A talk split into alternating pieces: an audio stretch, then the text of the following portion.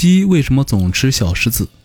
养鸡的都知道，鸡平时除了吃饲料，还会吞噬一些小石子。这种怪癖是怎么回事呢？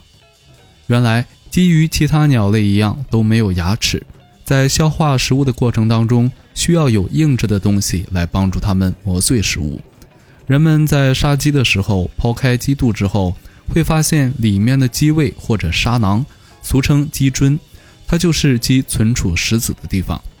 鸡胗极其坚韧。它的内壁上还有一层黄色而且坚韧的皱皮，当食物进入鸡胗之后，它们就与小石子混合在一起，在鸡胗里面，砂石和食物反复摩擦，食物被逐渐磨碎，这样就变得容易消化了。